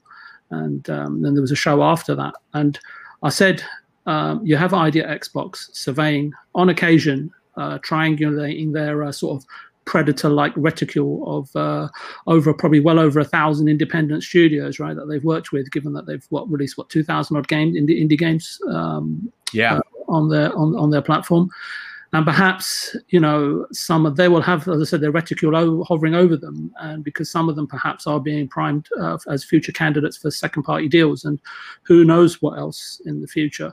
And not all of those two thousand studios are in are in America, right? They're, they're all over the place, um, and who who knows where, right? Um, even if the ori- the game is originating in the U K, the developers could be anywhere. Right. So, I, I, I also mentioned that the E M E A territories, uh, in um, Europe, Middle East, and Asia territories, um, and the likes of uh, India, Singapore, and Africa uh, are key emerging territories to invest in, since. Since they are prime locations, right, to help increase not only subscriber numbers, but where talent is emerging. And, and I think you're spot on, Boom. You, you just don't know where the next uh, Vincent van Gogh or whatever is gonna is gonna appear, right? We we have no telling, um, and uh, especially when you have like technology um, gathering pace and affording opportunities to anybody almost, right? Uh, obviously, there's plenty of more work to be done. Because um, we see it in the papers every day, and some some places don't even have running water still. Um, yeah. it's but hopefully, you know, technology as well as running water will be available to everyone, and hopefully it isn't an inve- an inve- an inevitability. Sorry, but I'm struggling yeah, here. No, no, that, that, that's no. Listen, I, I, I agree with you. And, and I, listen, the one thing I have to say that okay. Microsoft has going for them, V J, yep. is the ability to allow places to take advantage of something like Azure.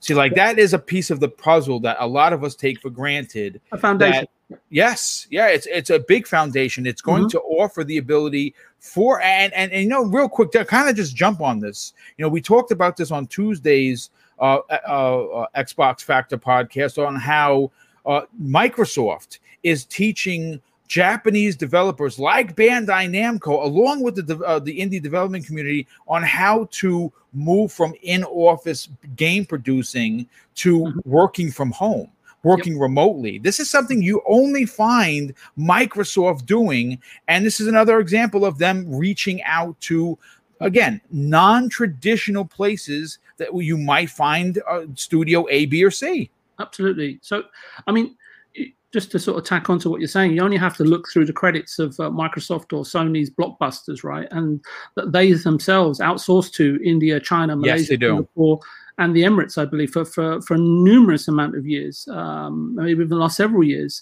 Uh, but what Phil, I think, is well aware and preempt, we're well aware of and preempting, and what I've been saying is that in due course, whether we like it or not, the statistical and analytical data will show the demographic of Game Pass users is going to change perhaps dramatically, not not just in terms of subscriber numbers, but in terms of the types of games that will be created and populate Game Pass for an emerging audience. And uh, that, I, you know, and on that emerging audience, I don't quite have a read on yet. And changes will occur, especially as and when Game Pass really begins to hit uncharted territory in terms of subscribers.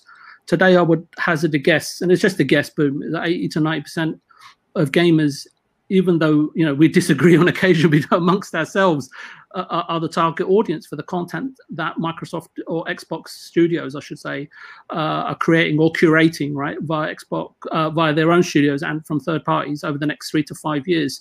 Xbox are, for me, taking steps to just sow the seeds of inevitable change uh, as diplomatically as possible. And that, for me, at least means that categorically at some point in time, we, the majority, will become the minority. And, uh, you know, I'm not trying to sort of uh, Debbie Downpour on this, but I, d- I don't know what the content pipeline and landscape will look like uh, in the future when we, the first founding and most supported twenty-five million subscribers, the backbone, I should say, and I'm just using it as an example number, right? I don't know the threshold, you know, become twenty-five percent of the user base, right? When there's one hundred million subscribers, twelve and a half percent of the user base at two hundred subscribers. And if I'm, if my maths are correct, uh, and they might not be, five percent of the user base if Xbox uh, re- or Game Pass reaches five hundred million subscribers. Um, I mean, perhaps these numbers, big numbers, don't seem plausible, attainable, or possible, or realistic to us today. It's, it's, it's hard to see the roadmap, right? But that's not what Xbox, as you say, are telling their shareholders at A G Ms, correct me if I'm wrong. The question is, how important or significant are we as gamers at that point in time, or will we slowly be remodified or reprogrammed as, as gamers? And I've seen it happen, right? That's...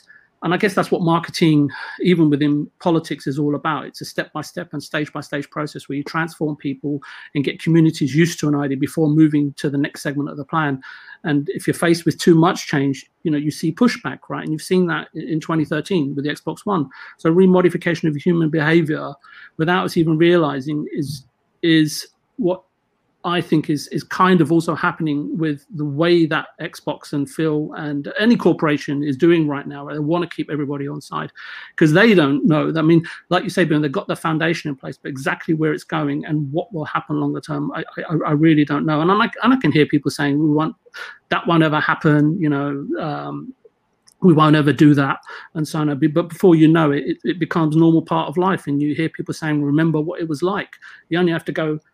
We mentioned Japan. Look at Japan. You know, once the leaders in bombastic arcade game cabinets, right, which I'm sure everybody, you know, sort of used up a chunk of change in those machines, home console hardware design, and a nation full of software development powerhouses. And now we look at it, right, and, you know, once a territory that you know, was twenty-five percent of Sony's hardware sales. twenty-five to thirty percent is less than eight percent, right? And most of the top creative talent once upon a time pretty much all worked or wanted a career in video gaming companies. Uh, we're all familiar with. Uh, and in the midst of decline of, of video game console hardware sales for whatever technological, that is the emergence of phones, cultural, economical reasons, talent that was once covered, once coveted a job in the console game industry diversified and migrated to making content for mobile games, pachinko slot machines, and other sort of forms of entertainment industries. So the public still furiously game in Japan and China, as Mister Bad Bit was mentioning, but not as much as on console. And uh, or as much as we do on console, I guess in the West, it's more so via tablet and phone. So yeah, I think they're, they're play, they're play, they they have transitioned yeah. over to mobile, which is why Microsoft is going to find the big yeah. win over there. Yeah. yeah. Well, so I think this is all kind of um, falling into Phil's ideas and plans. Uh, as I say, I don't know what the landscape would look like, but I'm I'm very mindful that we become the minority in the future. But however Xbox decide to expand and optimize their sort of pretty lofty objective of plans and, and uh, longer term, I hope they continue to invest, as Josh was saying, uh, a healthy amount of uh, of our monthly subscription fees, if, if need be, right, into the sort of initiatives that uh, Phil's talking about and into the sort of content that inevitable us minority hardcore section of gamers, we want to see continue regardless of uh, the demographic change in Game Pass in the longer term. Yeah, no, I absolutely agree with you, and I think you brought some excellent points. Uh, real quick, before we move on to the last topic, and this is the best one of the show. And again, you you, you can't give you guys, you know, the the the, the triple A banger at the beginning because then no one stays for the end. So here we all go. Right, all right, slow your roll on that word. Oh, yeah, you go. I got I got Joe Trigger. I said banger. Oh no. Uh. I, I, you know what? I, I you know what we have to you know what we have to do, Joe. We have What's to that? have a banger swear jar. So every time we say it. Yes. Dollars got to go in there, bam, bang in I, there. I and at the that. end, at the end of each month, we pick a winner and we buy we we buy someone a game. How about that? There you that, go. that, that oh, that's it. It's a banger of an idea, honestly. Uh, yeah, oh. listen, the, the the B word. It's it's it's it's, it's becoming that the, the B word. uh, Sin Vendetta. My goodness, we dropped an additional ten dollars super chat and says, speaking of that kind of funny interview, my favorite part was Phil Spencer mm. on the relationship with Miyazaki and From mm-hmm. Software and the respect he has for that developer. It made me happy to hear that. Listen, I, I, I'm gonna throw you. I'm gonna throw you a little bit of a tidbit. Okay. Now, I think there's something to that conversation. Oh. Okay. And mm. I thought it was so much so that I mm. spent last night making a thumbnail, which I thought could potentially happen. It made Joe cry. And I wasn't going to share this with the it, class. It made me internally scream. But I'm going to I'm going to share. Now, again, folks, this this I don't have this on good authority. This It's just really, a feeling in your gut. It was a feeling in the belly, and it was it's it's it's a what if it happens. So because right. you have to be on top of these things when they happen to beat out the uh, algorithm known as YouTube, I had something prepared. I'm going to share with the class. Are you ready for this, folks? Now, this is not happening. It Mm-mm. could happen, but this is what mm-hmm. I was thinking. In just Microsoft worst case scenario, acquires, acquires Square Enix, changing gaming forever. That's the thumbnail I'm going to hold on to. I'm going to hold it tight. Yeah, yeah. I'm going to hold that one tight, folks, because uh, it could happen. How much money would you have? What, what, how much money would you have on that? Oh man, that's that's that's like maybe a ten percent kind of a thing. You know, you you, you, you, you, th- you think ten percent because something big yeah. is going to happen. We we don't know what it is. Yeah. Uh, I know. Jokes aside, again, you know, it was just for fun. I, I you know, I, I make a lot of thumbnails that no one ever sees. I figured, what the heck? Let me share that with the class. But let me get to the J C Cla- uh, uh, Carlamore drops a very generous uh, two dollars. Jen says, want to see I want to see the that fourth stimulus check. I love the show. Yeah, you know what, so do I. I, I think we all deserve it. The government yeah. taking so much from us. Let's take a little back from one the more man. Biden buck wouldn't hurt. Yeah, I want an OLED T V, damn it. You know what, Joe? I think you're onto something here, brother. I, yeah. I, I you know what? I just bought a T V a couple of years ago, but I think it's time to get that uh the the, the the the you know the big one. You know what I'm saying that everyone is always talking about. What was that? Is that what's the best T V for gaming right now? Is it is it L G C one? I it, think yeah. it's what a lot of people the, are getting. C, the C seven or C X seven mm-hmm. or whatever. Yeah, I may I may have to get down with that. Uh, Adam Harris, uh, welcome Adam. He drops a three dollars and says, shout out to Boom in the panel. Hit that banger button. I love it. That's great. He's Joe's leaving. Hi, Joe. See, See you Joe. later, Joe. Have a have a nice day, Joe. Oh my God, I love it. I love it. Listen, Joe, don't leave now. This is the best time of the show. Here okay, we go. Okay, okay, good, good, good. Here we go. Okay, listen, folks. Um, you know, there is a particular gentleman that does not follow me. I'm going to be honest with you. I'm a little hurt. I follow him and I listen to everything he says because I think he's an an amazing pe- person within the community. He doesn't consider himself an Xbox insider, but I think he, you know, he's he's he's a little uh, he's a humble man. And of course, I'm talking about friend of this community, Clobriel, and he updated his uh, list for Xbox first party for twenty twenty-one, twenty twenty-two, twenty twenty-three, and twenty twenty-four and beyond. And I thought, because, you know, there's been, there's been a lot of news, I thought it was worthy of a conversation because, quite frankly, just looking at this. Now, these are just, remember, we're getting into just first party here, folks. The list is astoundingly incredible. And a lot of these games we've seen and we know, you know, what to kind of expect and look forward to. So I'm going to break down the future of Xbox for first party. Now, the reason why I wanted to bring it into today's conversation is because the entire last generation, there were many in this community, many Xbox purists who love the brand. We're asking, where are the Microsoft first-party games? Where are these games? We Sony's have all these incredible first-party triple A games.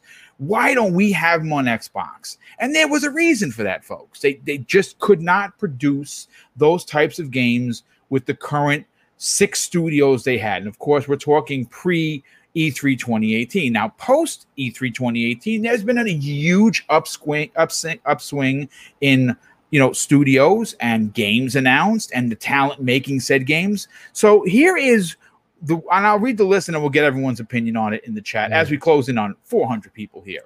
Um, here is what we are getting as Xbox game players. Mind, mind you, every one of these games, Xbox Game Pass, that's, that's something to be a part of the conversation.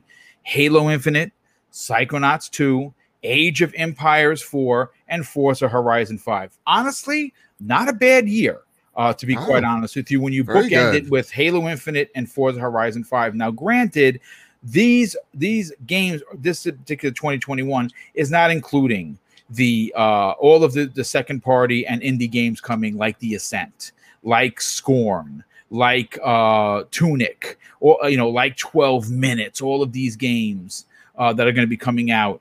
Uh, so here, that, so that's what he has for twenty twenty-one. This is what he has for twenty twenty-two. Now, remember, this isn't an official list. This is his opinion, so don't take it as gospel, but he gives a general idea of what he thinks is landing and where it's going to land.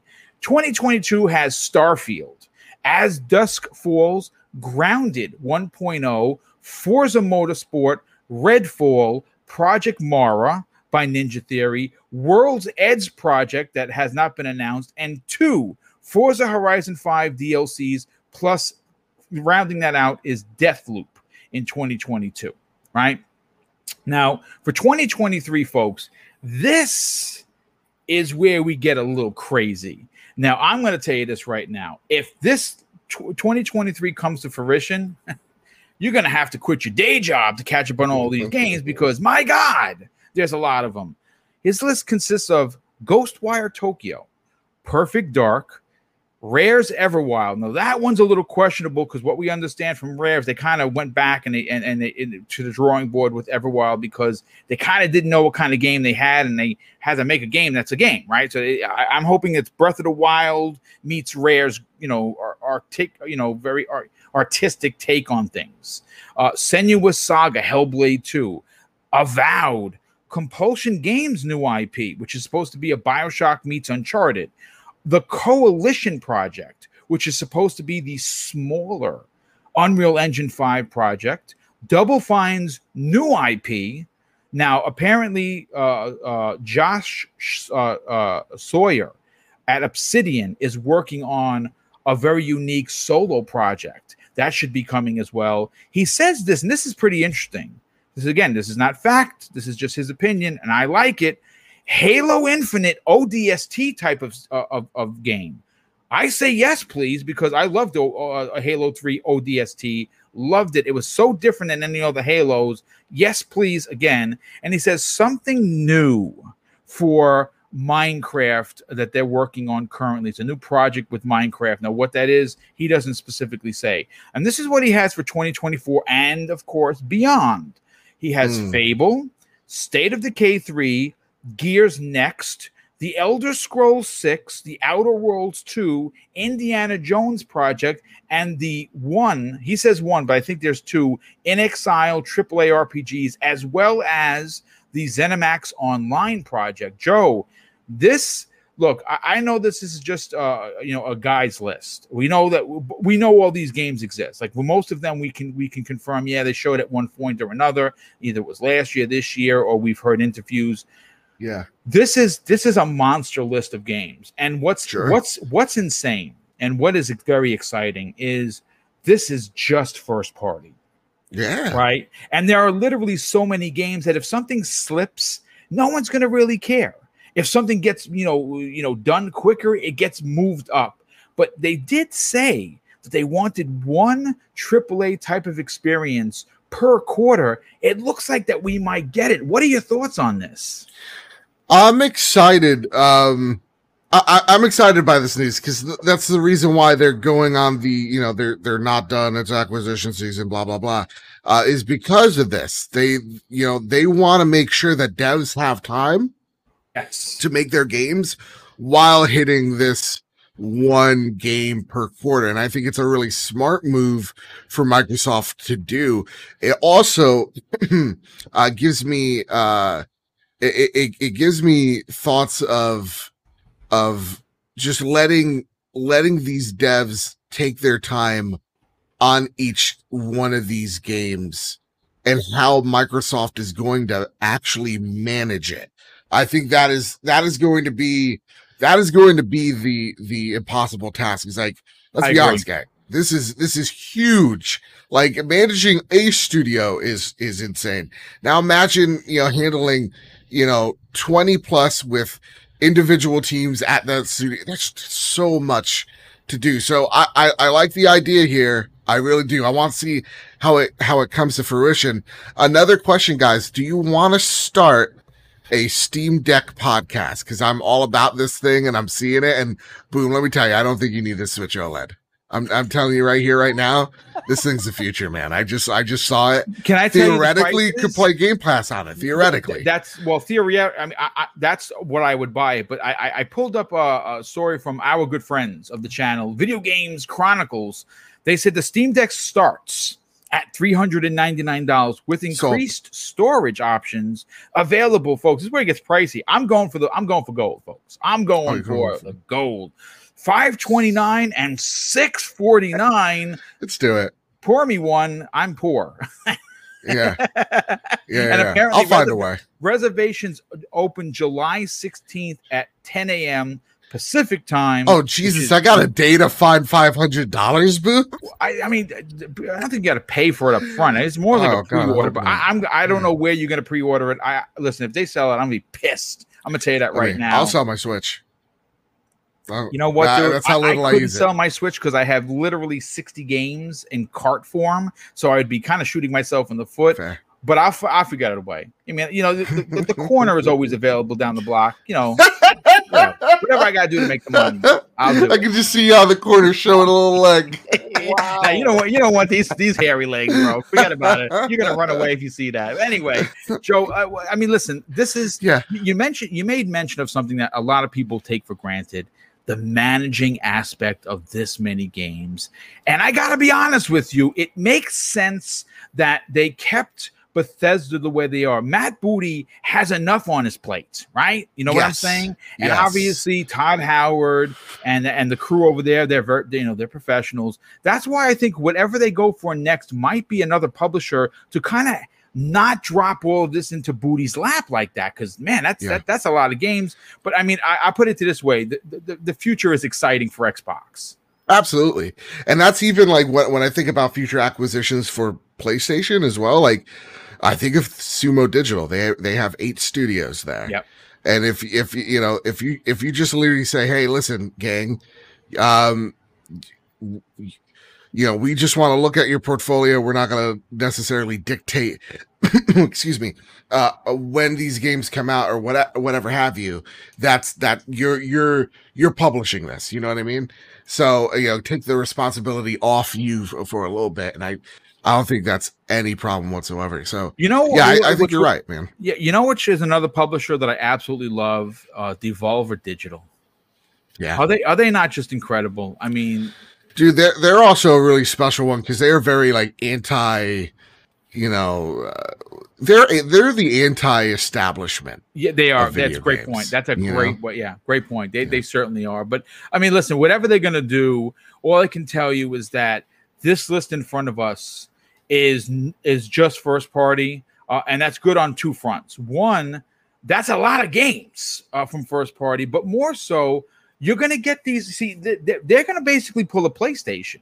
See, the one thing that had made PlayStation so, uh, the brand so valuable is because in between these big triple A bombs has been these smaller second party and third party games. Even like the indies, when they gave a shit about indies, they don't care now. But when they cared about indies, it really rounded out their ability to give you a big game from their first-party catalog, but also surround that game with smaller uh, titles that were, of course, only available on the PlayStation, you know, experience. And and, and I think that may, maybe Microsoft might have seen what has made, you know, Sony so successful and might take a, a page right out of their book for sure. Josh, uh, before I get to you, Reggie Mobile nine drops a very generous five dollars. Jen says, great show, Boom, B J, Bad Bit, and Josh. You're helping me make it through this slow work day. Yeah, listen, dude, if anyone's working outside, I am. T- I feel terrible for you. Here with yeah. the heat index, it's one hundred three in New York. And you know what I say? I'll say this right now. I'm not going to curse. F you, summer.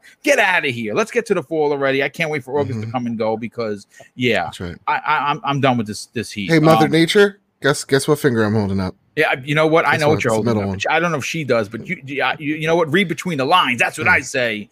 Um, That's right. Josh, let's get your opinion on this. This is a monster list of games. And what's interesting about this particular list is a lot of these games are known to us. Like, we know these games exist. We know they're in active development.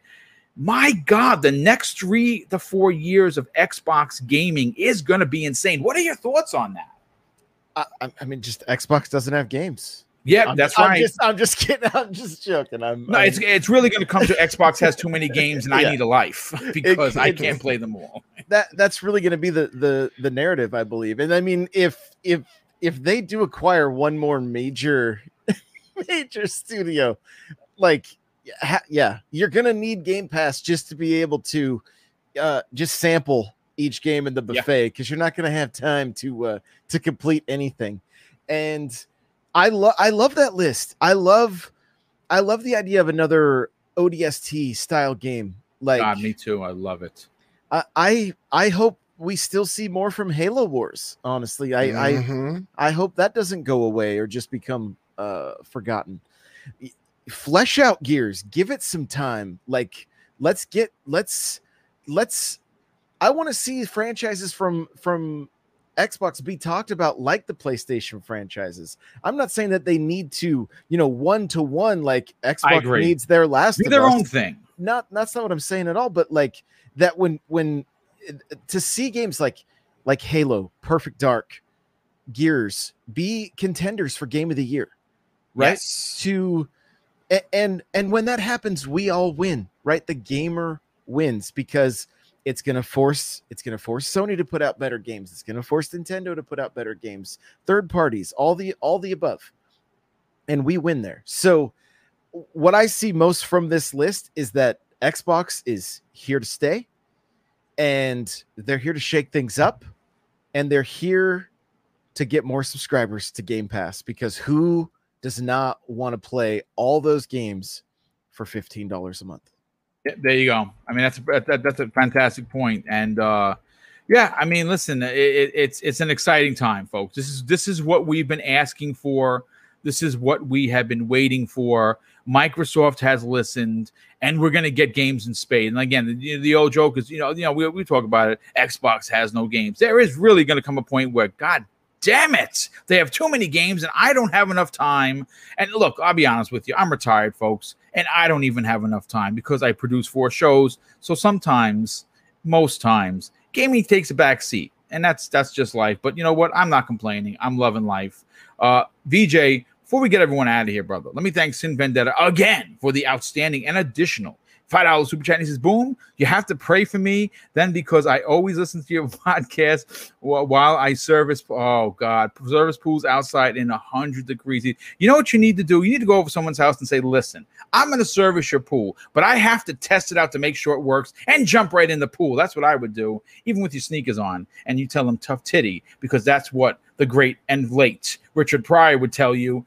Um, V J, this is an incredible list. Yep. This is a list that screams, we heard you. What are your thoughts on the next three to four years for Xbox fans? Um, uh, we, we've talked about Xbox Boom and uh, sort of the embarrassment of riches that they have right on offer, or or they're teasing us with. And uh, look, it's, it's just an opinion here. I, I saw the list. I, I know it's nothing official, but um, I, I just concerned a little bit about the message. It's um, not in terms of the content. That's all fantastic, but it's like a very aggressive set of, re- of, re- of release dates.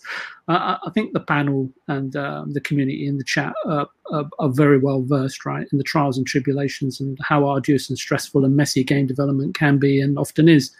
Not to mention, you know, the transition in hardware generations and game engines requiring years of development to take to take um, advantage of the new hardware and Unreal five, you know, still to be completely optimized.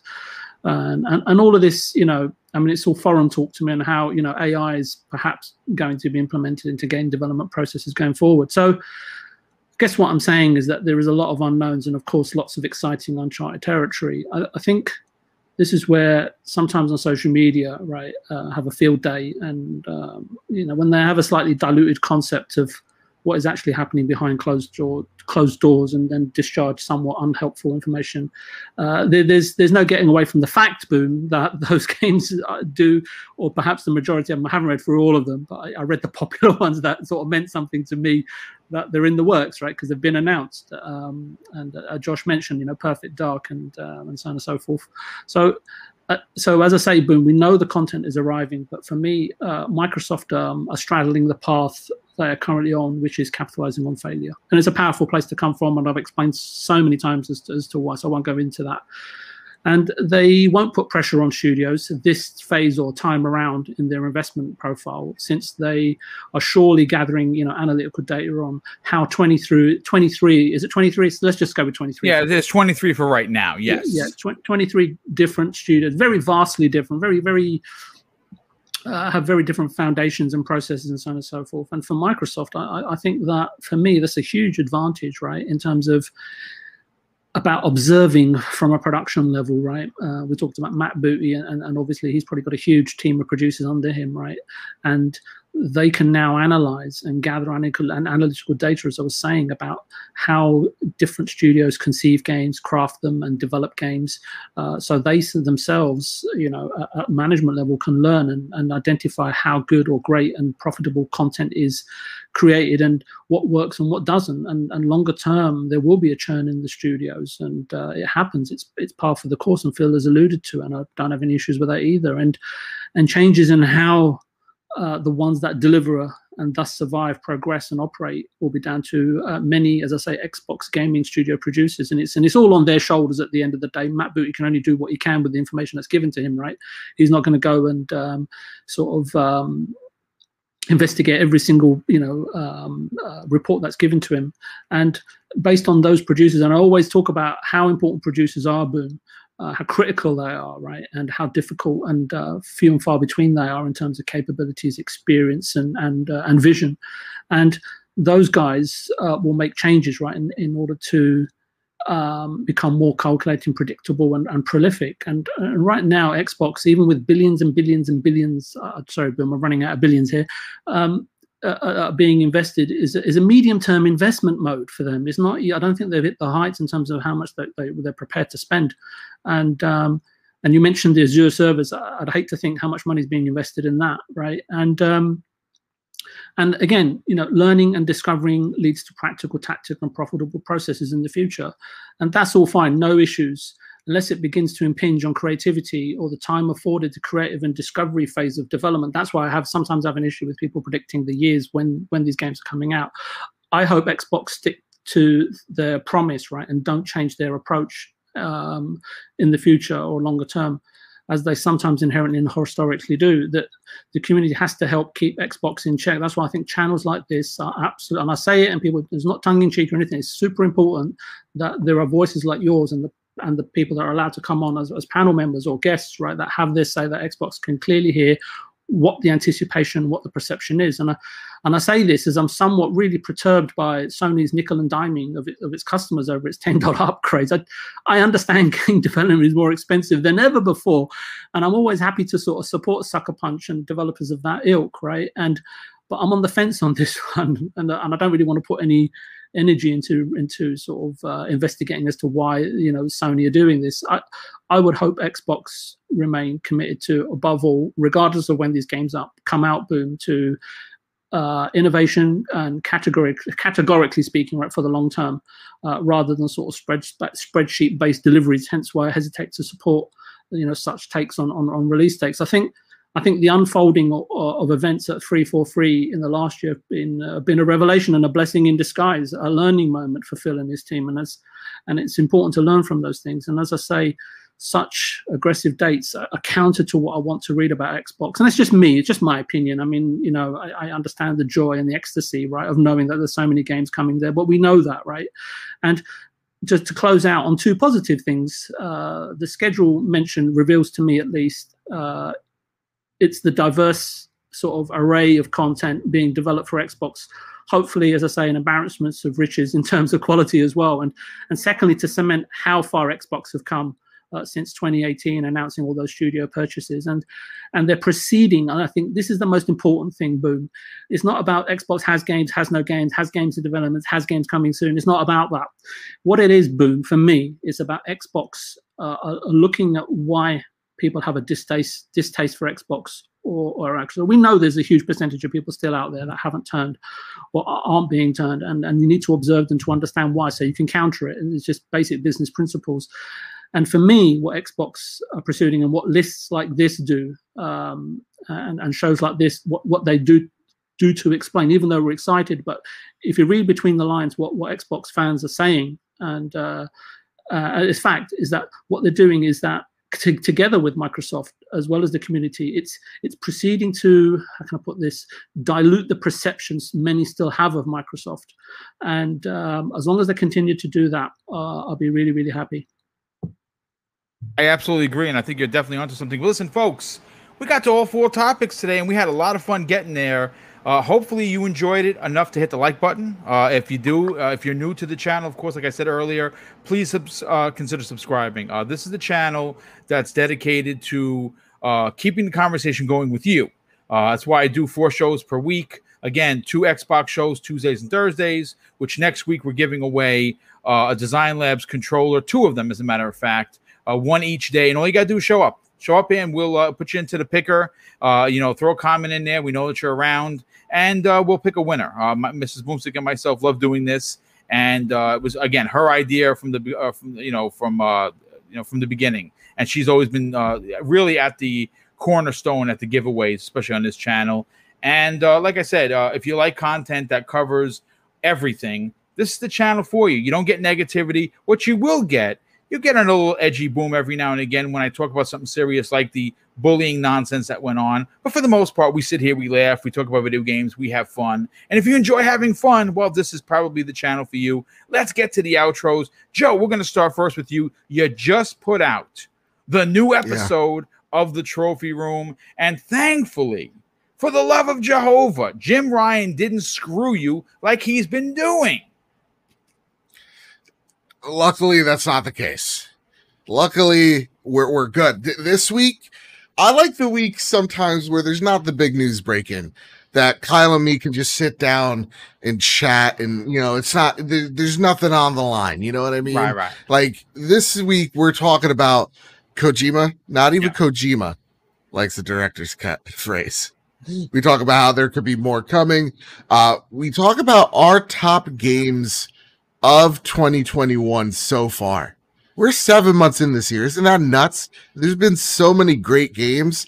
And Kyle got his hands on uh, the first impressions of uh, Where the Heart Leads, which is a cool little indie nice. uh, that we talk about as well. So, yeah, all that on the Trophy Room, all PlayStation Podcast.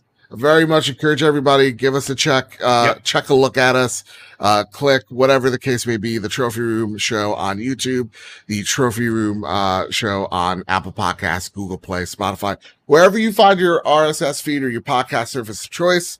Check us out there. And you know what I just realized, Boom?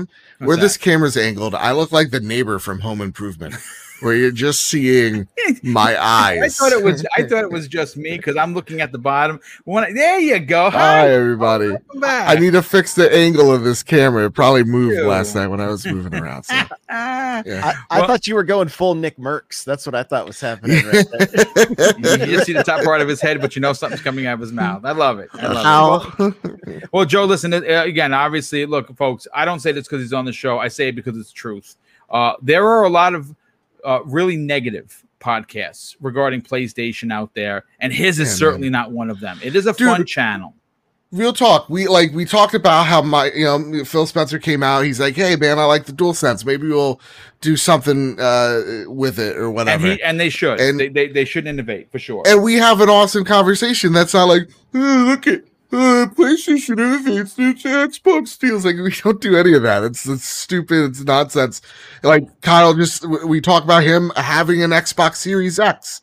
He just got one last week, you know? Nice. So it's, it, we're, we like games. We talk about PlayStation. We love all games and all platforms. That's our, our goal. You may not always, uh, like, you agree with our opinions because how can you? We're all so different people, but yeah, hopefully appreciate the fact that no, we're not here to do like why you know seven reasons why Xbox is dead and why PlayStation's cool. It's like we don't do any of that. That's that's that's dumb dumb nonsense to me. Yeah. You know? Well, listen, it's great to have you a part of this show. Uh, real real quick, Sin Vendetta, who has just been blessing me left and right, he drops an additional very generous five dollars who chat and says, "Boom! Are we doing a banger jar?" Hey, goodbye, Joe. See you later. I love it. It's great. Josh, listen, sell your brand or at least one of your thirteen thousand shows that you have. Uh, talk about it. Uh, you're a big part of this show. We're glad to have you each and every week. Uh, last week you missed out because you're basically your, your router took a dump. My, and, my whole internet did. Yeah, my whole internet was gone. Well, so. You're back, and we appreciate it. Talk about your channel. Talk about your streaming. Talk about the Halo podcast that yeah. you've been doing and uh, whatever else you got going on. Yeah, we've put together like the Voltron of content creators for the Halo Infinite podcast. It's a bunch nice. of a bunch of creators, some old friends, some new friends, and we're just we're just having a good time. It's like the good old days, honestly. Like we're getting in. We're I'm the butt of almost all the jokes. So if that's something that interests you, jump into the community. You can start making fun of me as well. And it we're just having a great time. It's like it just feels like gaming is fun again, and that's it does. Uh, and and the and the, the the creation aspect of it doesn't feel like a chore. It's just pure joy. So Halo Infinite podcast, we're everywhere. You want to jump in the Facebook group? You want to jump in the Discord? You want to jump, I mean, everywhere. TikTok, nice. Farmers Only. We're everywhere. So I'm just kidding. No Farmers Only. But uh, uh, yeah, and then you can follow me everywhere at N sixty-four Josh. And I, I love being here. I'm so grateful to be able to sit and, and chat with you guys. And it, it's a blast. So thank you so much. Well, we love having you, brother. You're definitely an in- integral part of the show, and glad to have you each here each and every week. And last and no way least, the smartest man in the room that really does know a thing or two about how to put a sentence together. V J, tell everyone about what other shows you're on, and more importantly, where can people reach out to you and strike up a conversation on social media? Sure. Um, um, it's funny, Boom. When I when I take a pause during my answers to to the questions you pose, it's uh, so sort of um, gravely quiet. I feel I may have either put everyone to sleep, been slung off the show, and my internet's been cut off. But um, so anyway, you know, in the future, feel free to cough, flatulate, or bang a drum on occasion just to let me know I still have an audience. But um, But uh, I was going to say Tuesday, Tuesday last, well, forty-eight hours ago was my one-year anniversary on the show. So thanks for putting nice. Me up. So thanks for putting me up, putting up with me for so long, Boom. It's much appreciated, and thank you everyone else. And uh, you can find me at uh, Viewpoint Gaming on Twitter or on uh, Stubbs Midweek Gaming on on on Wednesdays. I think it's uh, what is that? five p.m. No, uh, yeah, five p.m. Eastern Standard uh, Eastern Standard Time. So yeah, thanks again, Boom. Well, thank you for being here, brother. And of course, we're going to close out the show with. So, first of all, I got to thank all the super chats that came in. I mean, my God, it is just incredible. The generosity allows us to do these contests. Obviously, you know, you don't make a lot of money on YouTube, folks. Otherwise, everyone would do YouTube. So, the the super chats and the channel memberships, which are everything's been you know re- reactivated, uh, are greatly appreciated. If you want to join a channel, it's five or ten dollars a month. I don't have any real perks for it. I'm going to be honest with you, outside of you getting four shows. If you want to support the channel that way, if you're not into dropping super chats and you want to do something different, the channel membership is the way to go. And there's two tiers, only two tiers. Um, and, of course, it would be greatly appreciated. And, of course, when you drop super chats in, it's even more appreciated. And, of course, I'm going to close out the show with something that's important to me. Hopefully one day, folks, it'll be important to you. And that's something that my dad taught us when we were kids. And he said, son, treat others how you want to be treated. And also, it doesn't cost anything to be nice. You live by those rules. And I can guarantee you, you're going to have an awesome day. So take care, everyone. And we'll see you next week on the newest episode of the Xbox Factor Podcast.